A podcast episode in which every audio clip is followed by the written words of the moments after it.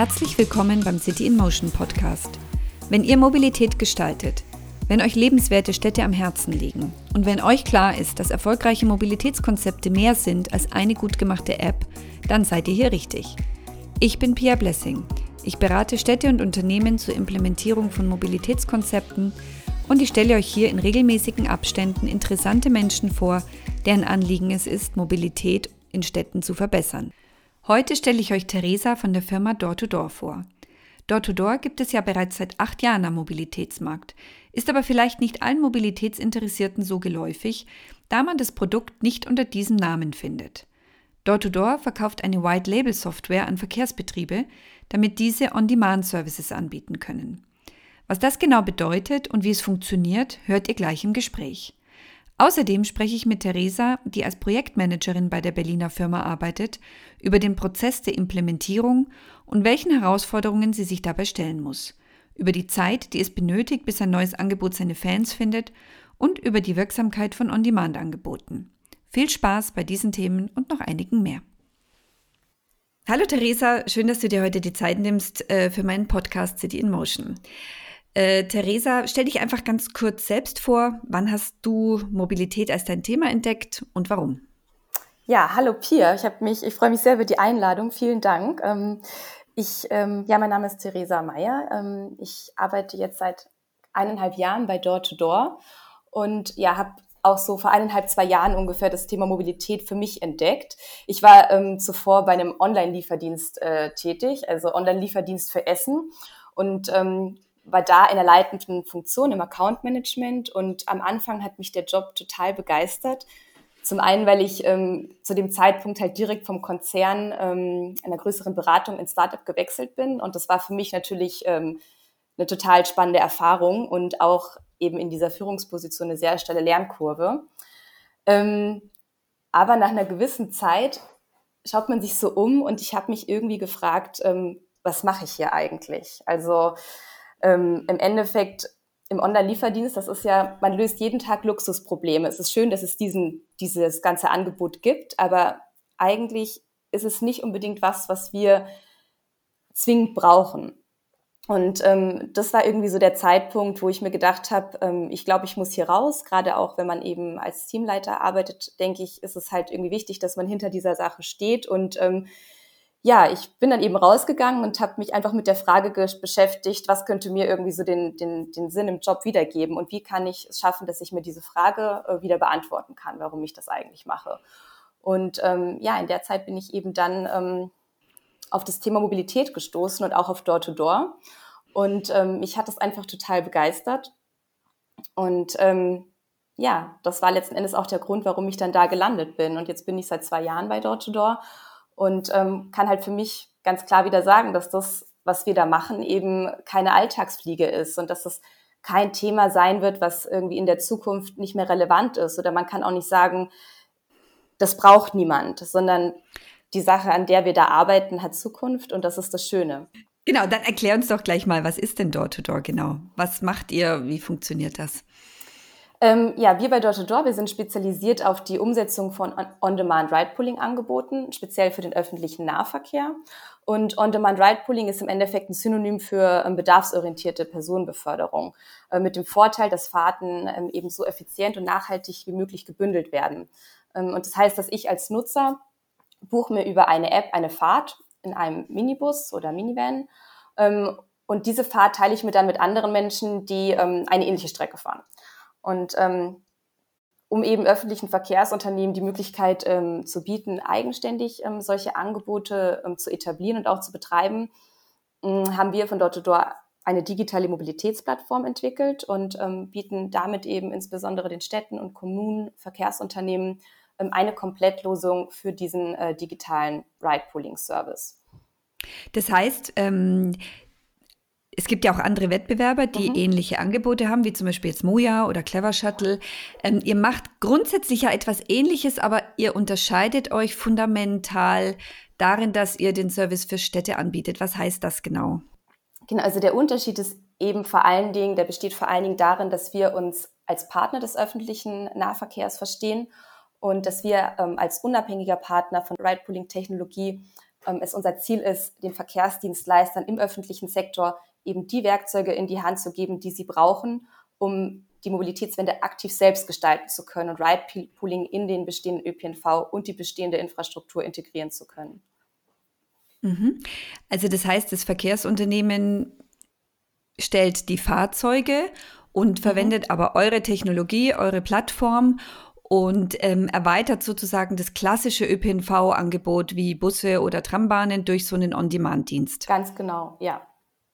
Welche Vorteile haben Städte davon, wenn sie sich so einen On-Demand-Service aufbauen? Ähm, man hört ja öfter, ich sage jetzt mal aktuell natürlich auch speziell mit dem Berlkönig, ach ja, das ist ja dann so die Luxusvariante vom ÖPNV und das nimmt ja dem klassischen ÖPNV die Fahrgäste weg. Also die Kannibalisierung, ist das nach eurer Erfahrung tatsächlich ein Thema? Also in den Städten muss es ja insbesondere das Ziel sein, langfristig den innerstädtischen Verkehr ähm, zu reduzieren. Und zwar dadurch, dass man eben komfortablere Alternativen ähm, zum privaten Pkw ähm, bietet. Und das ist grundsätzlich mit On-Demand Ride-Pooling möglich. Wichtig ist aber natürlich, dass man dieses Angebot ähm, in den ÖPNV integriert und ähm, Mobilität vor allen Dingen als Gesamtkonzept ähm, versteht. Das heißt, das ist auf jeden Fall ein Thema, dass man, wenn man so ein Angebot ähm, erstellt und auch überlegt, okay, wo macht es denn Sinn, diesen neuen Service ähm, anzubieten, dass man schaut, dass es eben nicht in Konkurrenz zu dem klassischen ÖPNV oder auch dem Taxi steht. Und ähm, ja, genau an der Stelle unterstützen wir eben unsere Partner, vor allem im Rahmen ähm, des Service Designs. Ähm, das ist, so nennen wir das, also die Erstellung des ähm, Betriebskonzepts. Und da überlegen wir eben sehr genau zusammen mit unseren Partnern, wo ähm, solche Angebote eingeführt werden können, wo macht es denn Sinn. Das heißt, ähm, auch zu welchen Zeiten. Äh, man schaut sich dann an, ähm, in, in welchen Stadtteilen würde es Sinn machen, also zum Beispiel Stadtteile, in denen das ÖPNV-Angebot ohnehin schon schwach ist oder dass man es gezielt zu Schwachlastzeiten einsetzt. Da sind eben verschiedene Szenarien denkbar.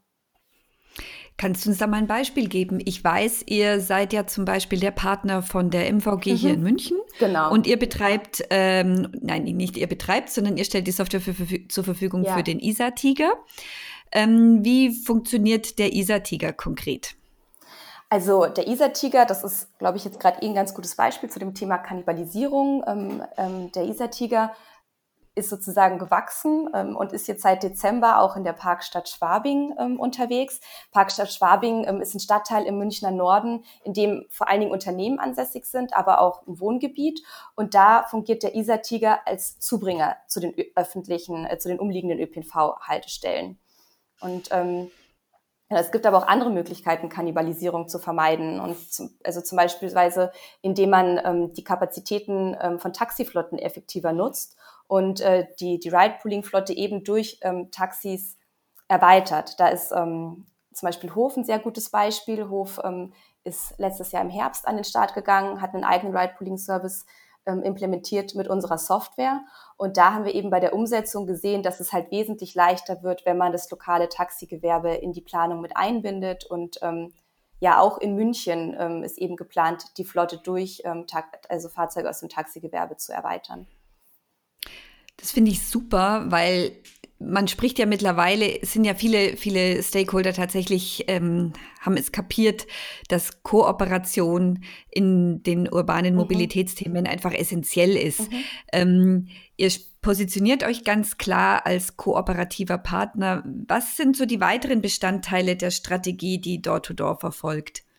Ja, also ich denke, dass das, was du gerade gesagt hast, ist auf jeden Fall uns besonders wichtig. Unser Ziel ist es eben langfristig den Menschen, vor allen Dingen in den Städten, den Lebensraum wiederzugeben, zurückzugeben, aber auch den Menschen, die eben keinen oder nur sehr geringen Zugang zur Mobilität haben, durch ein verbessertes Mobilitätsangebot ähm, ja wieder die Möglichkeit zu geben, am gesellschaftlichen Leben ähm, teilzunehmen.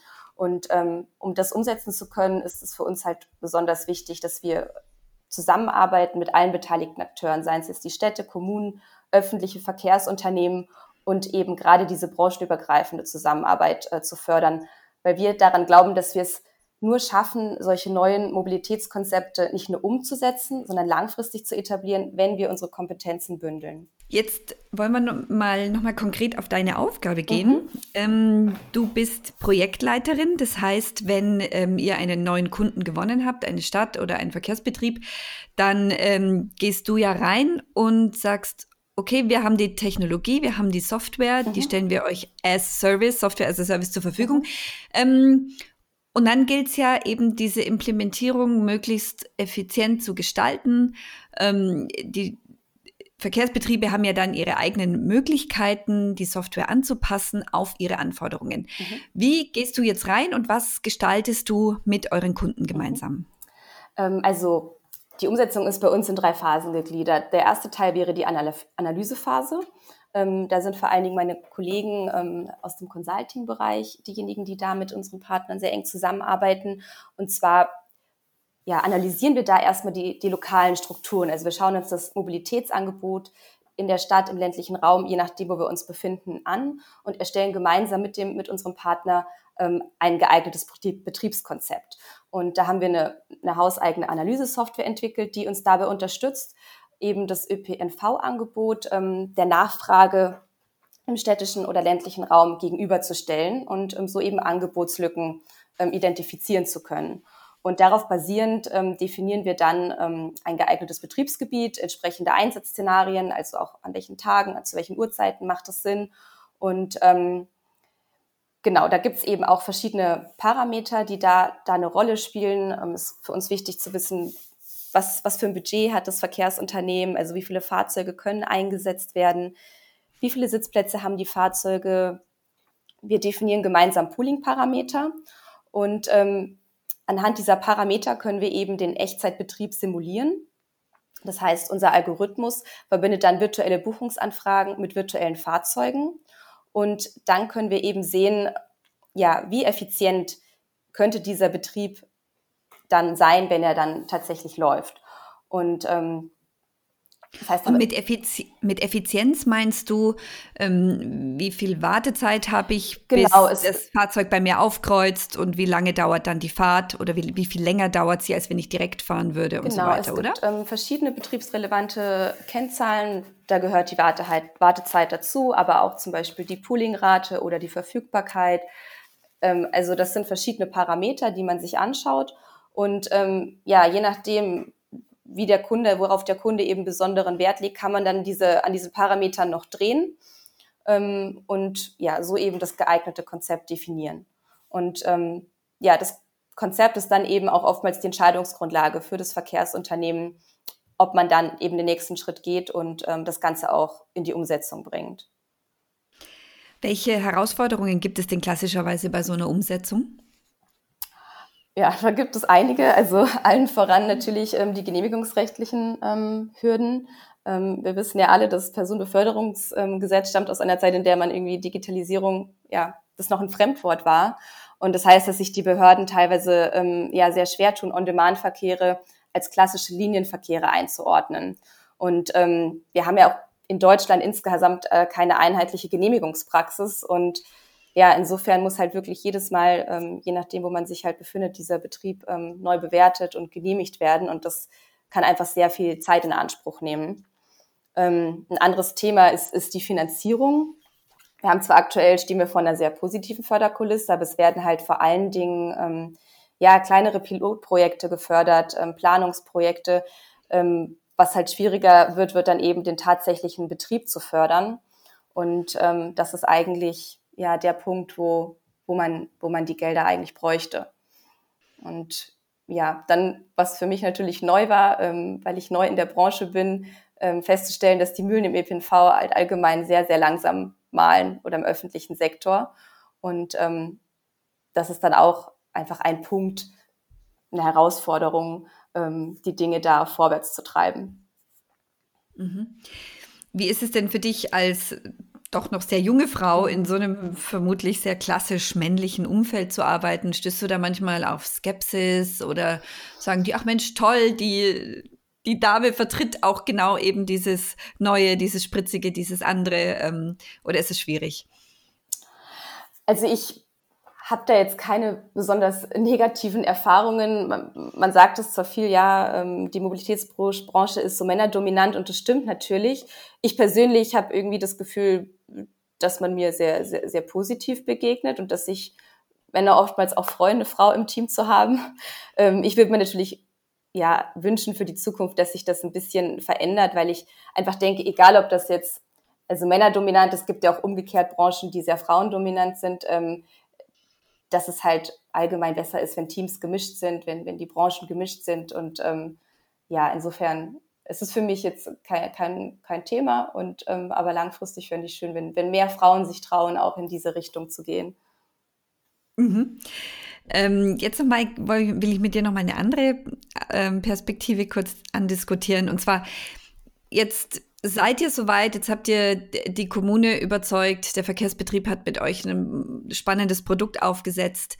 Und du hast es vorher schon mal angedeutet, ihr seid ja nicht nur im urbanen Raum mhm. zuständig, mhm. sondern ihr macht auch so ein bisschen ländlichere Gebiete, die sind traditionell sehr ähm, autoorientiert geprägt. Mhm. Es war lange so, dass es auf dem Land oder ich sage jetzt mal nicht im tiefsten Land, aber zumindest im, im, Landes, im ländlichen Umfeld ähm, gibt es natürlich gab es lange kein relevantes Angebot und jetzt kommt eben so ein neues Angebot und man muss jetzt Menschen, die sich zum Teil jahrzehntelang auf ein ähm, auf ihr Auto fokussiert haben, sollte man muss, muss man jetzt plötzlich überzeugen, dass sie vielleicht hier eine schöne Alternative haben und sich umweltfreundlicher ähm, fortbewegen können. Was, ähm, wie überzeugt man denn die Kunden, dass man so einen neuen Service nutzt? Also ich denke, dass man nicht erwarten kann, dass sowas von heute auf morgen passiert. Ich denke, jeder, ja, der in so einem Bereich arbeitet, solche Ride-Pooling-Angebote umsetzt, muss einfach ähm, Zeit mitbringen. Äh, weil du hast es selber gesagt, die Leute fahren seit Jahrzehnten mit dem Auto, sind das einfach gewohnt. Und ähm, ja, jeder, der sich selbst beobachtet, weiß, wie schwer es ist, Gewohnheiten zu ändern. Das heißt, ich glaube, es ist halt unglaublich wichtig, dass man die Leute mitnimmt, ähm, dass man den Leuten erklärt, ähm, was die Vorteile sind von so einem Angebot, dass man ihnen auch die Angst nimmt, weil das ist, was ich mitbekommen habe. Viele haben auch einfach erstmal Angst vor was Neuem und, und lehnen es deshalb ab ähm, dass man ihnen auch das Vertrauen in die Technologie schenkt, äh, dass man ihnen, ja, dass sie das irgendwie schaffen, der Technologie zu vertrauen, auch ihnen zu erklären, wie kann ich eigentlich so eine App nutzen. Ähm, das habe ich auch, ja, vor allen Dingen bei dem Projekt in, äh, für die Kreisverkehrsgesellschaft Offenbach festgestellt, dass natürlich ich, ich bin mit einem Mobiltelefon aufgewachsen, ich weiß, was eine App ist, ich weiß, wie man eine App runterladen kann. Für mich ist das nicht so eine Hürde, aber es gibt natürlich Leute, ähm, für die das einfach schwierig ist und dass man da einfach die, die Zeit auf, äh, auf sich nimmt und sagt, okay, ich, ich gehe da hin und ich erkläre das den Leuten. Und ich glaube, dann verlieren sie auch die Angst davor und ich habe festgestellt, dann ja, sind sie vor allen Dingen auch total interessiert, wenn sie feststellen, oh, es ist gar nicht so schwer und eigentlich muss ich mir da auch gar nicht so viele Gedanken machen. Ich kann mir die App runterladen und dann sind Leute auch offen dafür. Ähm, und was ich auch glaube, was wichtig ist, ist, es ist zwar schön, wenn man neue Angebote schafft, aber man muss natürlich auf der anderen Seite auch ähm, Maßnahmen treffen, die es den Leuten auch erleichtert, ihre Gewohnheiten zu ändern. Das heißt, ich muss es irgendwie schaffen, das Auto weniger attraktiv zu machen. Sei es jetzt dadurch, dass man eben das Parken teurer macht oder allgemein weniger Parkplätze zur Verfügung stellt. Also da gibt's ja verschiedene Möglichkeiten. Ähm, aber ich glaube, dass man das nur in so einer Kombination schafft. Jetzt hast du gerade angesprochen als deinen ersten und mit Sicherheit auch einen sehr wichtigen Punkt das Thema Zeit, den Menschen Zeit geben.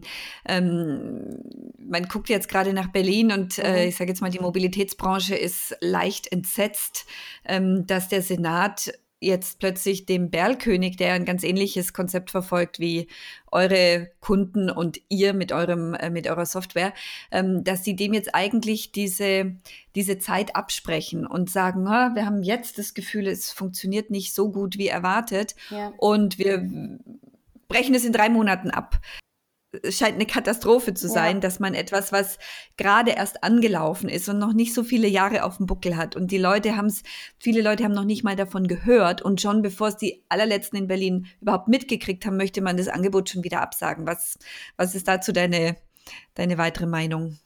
Ja, also ich denke auch, dass es einfach viel zu früh ist, um da eine umfassende Bewertung abzugeben. Man hat dem Ganzen noch nicht wirklich die Zeit gegeben, es sich zu etablieren und ähm, ja, insofern würde ich mir wünschen, dass man dem Ganzen halt nochmal eine Chance gibt. Ähm, vor allen Dingen, wie ich es gerade gesagt habe, Mobilität hat halt viel mit Gewohnheit zu tun und ähm, Gewohnheiten ändern sich nicht über Nacht. Und gerade dieses Konzept von Ridepooling funktioniert halt auch nur, wenn man groß und langfristig denkt. Und Ähm, also nur wenn ich halt eine Flotte habe, die groß genug ist, wenn ich flächendeckend dieses Angebot einführe, äh, dann kann ich äh, auch Fahrten ähm, on demand, also bei Bedarf zur Verfügung stellen, dann kann ich effizient poolen und dann ähm, ja, ist auch sozusagen die, die Balance zwischen Kosten und Nutzen irgendwann vertretbar. Ähm, insofern ja, würde ich mir wünschen, dass man dem Ganzen einfach wirklich mehr Zeit gibt. Mhm. Welche weiteren Wünsche hast du denn an Städte und Landkreise, damit der Service noch besser funktioniert? Und umgekehrt, welche Wünsche werden denn von den Städten an euch herangetragen? Also ich denke, dass Städte und Landkreise ähm, anfangen müssen, über strategische Partnerschaften nachzudenken, um eben neue Konzepte auf den Weg zu bringen. Ähm, die, man sieht es ja, die Digitalisierung verändert ja so viele Bereiche, Politik, Wirtschaft, die Gesellschaft. Und ähm, ich denke, dass halt nur diese branchenübergreifende Zusammenarbeit ähm, es ermöglicht, dass wir unsere Kompetenzen bündeln und dass wir neue Konzepte eben nicht nur umsetzen, sondern langfristig auf den Weg bringen. Und ähm, ja, das wäre ein Punkt, den ich mir, den ich mir wünschen würde und dass man auch in dem Zusammenhang vielleicht sieht, okay, was sind, was sind unsere Stärken und was sind eben die Stärken unserer Partner und, ähm, und dass man das eben zusammenbringt. Gibt es denn eigentlich schon Erfahrungen, wie sich euer Service am Ende denn auswirkt? Ähm, ihr seid ja jetzt auch noch kein uraltes Unternehmen, ihr seid schon ein paar Jährchen am Markt und ihr habt auch schon einige Projekte umgesetzt, aber wie du sagst, ähm, bis, der volle, bis das volle Potenzial entwickelt wird, muss ja immer erst Zeit vergehen. Die Kunden müssen sich daran gewöhnt haben. Das Angebot muss groß genug sein, um auch wirklich äh, die Relevanz zu entwickeln. Ähm, habt ihr erste Einblicke, ob Leute tatsächlich umsteigen, mhm. ob sie sagen, diese, ÖP Art, diese Art von ÖPNV ist viel komfortabler. Früher habe ich dem ÖPNV nicht getraut. Ich fand ihn zu mühsam, zu schlecht getaktet etc. Und jetzt habe ich tatsächlich einen Grund umzusteigen. Gibt es da irgendwelche Evaluationen auch von eurer Seite? Ja, also ich war natürlich in das Projekt für die Kreisverkehrsgesellschaft Offenbach sehr stark involviert und habe da dann auch mitbekommen, dass ja, das Angebot sehr gut angenommen wird und dass selbst Leute, die am Anfang so ein bisschen skeptisch sind, wenn man sie eben mitnimmt, wenn man ihnen das erklärt, wenn man sie unterstützt, ähm, ja, dann am Ende total einen Gefallen daran finden und ähm, auch bereit sind, ihr, ihr privates Pkw ähm, abzuschaffen. Und ähm, ja, es wurde auch vor kurzem eine Umfrage ähm, initiiert, ähm, wo eben hervorging, dass 50 Prozent der Menschen, die jetzt diesen neuen Service nutzen, ähm, zuvor den ÖPNV gar nicht genutzt haben. Und ich glaube, das ist schon ein sehr guter oder ein wichtiger Schritt in die richtige Richtung. Ja, das ist natürlich eine super Zahl, die muss man sich auf jeden Fall mal merken ja. für die Argumentation in Zukunft. Ähm, gibt es denn eigentlich auch Möglichkeiten, dass man euer Angebot ohne Smartphone nützt? Also kann man ähm, auch irgendjemanden anrufen, wenn man also ich denke zum Beispiel mal an meine Eltern, die haben zwar ein Smartphone, sind jetzt aber eben auch noch nicht so total in allen Apps ähm, drin und vertrauen bestimmten Prozessen noch nicht und so weiter. Ähm, gibt es die Möglichkeit, das Ganze auch über Anruf an eine Zentrale und dann Barzahlung abzuwickeln? Ja, absolut. Wir haben ähm, im letzten Jahr einen Telefonbuchungsservice entwickelt, also ein Tool, mit dem es den Verkehrsunternehmen möglich ist, telefonische Buchungen anzubieten. Das heißt, wir stellen in dem Fall die Technologie zur Verfügung ähm, und unser Partner dementsprechend ähm, nimmt diese Telefonanrufe dann an. Dann noch eine Frage. Ähm, alle neuen Mobilitätsangebote erheben natürlich Daten. Mhm. Und diese Daten, wir Deutschen sind ja immer so ein bisschen skeptisch und kritisch und wollen auf keinen Fall zu viele Daten preisgeben. Deswegen die Frage, welche Daten erhebt ihr? Und wie werden die verwendet? Weil ich könnte mir natürlich vorstellen, wenn man jetzt sieht, on demand äh, werden bestimmte Strecken ganz häufig genutzt, die man vorher vielleicht gar nicht auf dem Plan hatte, dann kann man natürlich das in zukünftige Verkehrsentwicklungsplanungen wunderbar mit einfließen lassen. Also was genau wird ja. erhoben und wie wird es genutzt? Also wir sammeln vor allen Dingen äh, betriebliche Daten, die wir auch ausschließlich dann mit unseren Partnern teilen. Ähm, das heißt, unsere Partner haben Zugang ähm, zu unserem Reporting-Tool und ähm, entscheiden auch selbst, an wen sie diese Daten dann eben weitergeben. Und da hat man eine Übersicht über die Daten aus, aus der vergangenen Schicht, aus den vergangenen Betriebstagen. Zum Beispiel sieht man die Anzahl der beförderten Fahrgäste, die Anzahl der Leerkilometer, die Verfügbarkeit, Poolingrate und diese Daten sind halt ähm, gerade für die Verkehrsunternehmen unheimlich wichtig, um auch Entscheidungen treffen zu können darüber, inwieweit das, das äh, Angebot vielleicht ausgebaut werden kann. Ähm, was jetzt den, den Fahrgast betrifft, der sich in der App registriert, äh, da sammeln wir so wenig Daten wie möglich. Also der Fahrgast gibt seinen Namen an und seine E-Mail-Adresse, um sich zu registrieren. Ähm, aber wir teilen diese Daten nicht mit Dritten. Also wir gehen damit sehr, sehr sensibel um und die Daten, die geteilt werden aus technischen und app-analytischen ähm, Gründen, sind alle pseudonymisiert, werden nur pseudonymisiert ähm, geteilt. Jetzt habe ich auch gesehen, dass ihr als Kunden nicht nur Verkehrsbetriebe habt, sondern in mhm. eurer Referenzliste im Internet habe ich auch Audi und BMW gesehen. Mhm. Ähm, welche Art von Kooperationen macht ihr denn mit OEMs, beziehungsweise welche Services ähm, kaufen die denn von euch? Ähm, Audi, das ist ein Projekt, das ist jetzt schon ein bisschen älter. Da hatten wir 2017 ähm, ein Eventprojekt äh, im Rahmen der Formel E in Berlin. Also da hat eben Audi ähm, die Flotte zur Verfügung gestellt, elektrische Fahrzeuge. Ähm, ich glaube, 20 Stück waren das insgesamt. Und ähm, wir eben die entsprechende Technologie dazu. Und ähm, dann konnten eben alle Fans und alle Berliner, ähm, die da an der Formel, Formel E unterwegs waren, ähm, von den Veranstaltungen innerhalb Berlins ja, von A nach B fahren. Mit BMW haben wir auch ein Projekt im letzten Jahr gestartet und die haben am Standort in München einen Mitarbeiter-Shuttle-Service eingerichtet, der es eben den Mitarbeitern von BMW ermöglicht, sich im Raum München ähm, zwischen den einzelnen Wer Werksgeländen zu bewegen. Und da haben wir ähm, von Door to Door die API gestellt, ähm, also und auch die Fahrer-App und das Berichts- und das Reporting-Tool. Die App selber kam aber dann von ähm, BMW, also die Fahrgast-App. Mhm. Und, und, ist das nach wie vor im Betrieb? Weißt du das? Ja, das ist nach wie vor im Betrieb. Und mhm. ähm, wir haben jetzt auch dieses Jahr ein, noch ein neues Projekt zusammen mit VW. Ich weiß nicht, ob du das auch vielleicht schon ähm, gelesen hast irgendwo online. Ähm, und Nein, zwar im Rahmen nicht. der UEFA Fußball-Europameisterschaft, die ja im Juni stattfindet. 12. Ähm, Juni bis zum 5. Juli in insgesamt neun Austragungsstätten. Und ähm, VW wird auch da ähm, seinen eigenen Ride-Pooling-Service anbieten. Und ähm, insgesamt sind da pro Stadt ähm, immer 30 Fahrzeuge im Einsatz und auch in dem Fall stellen wir die, die API und die Fahrer-App ähm, für, für VW.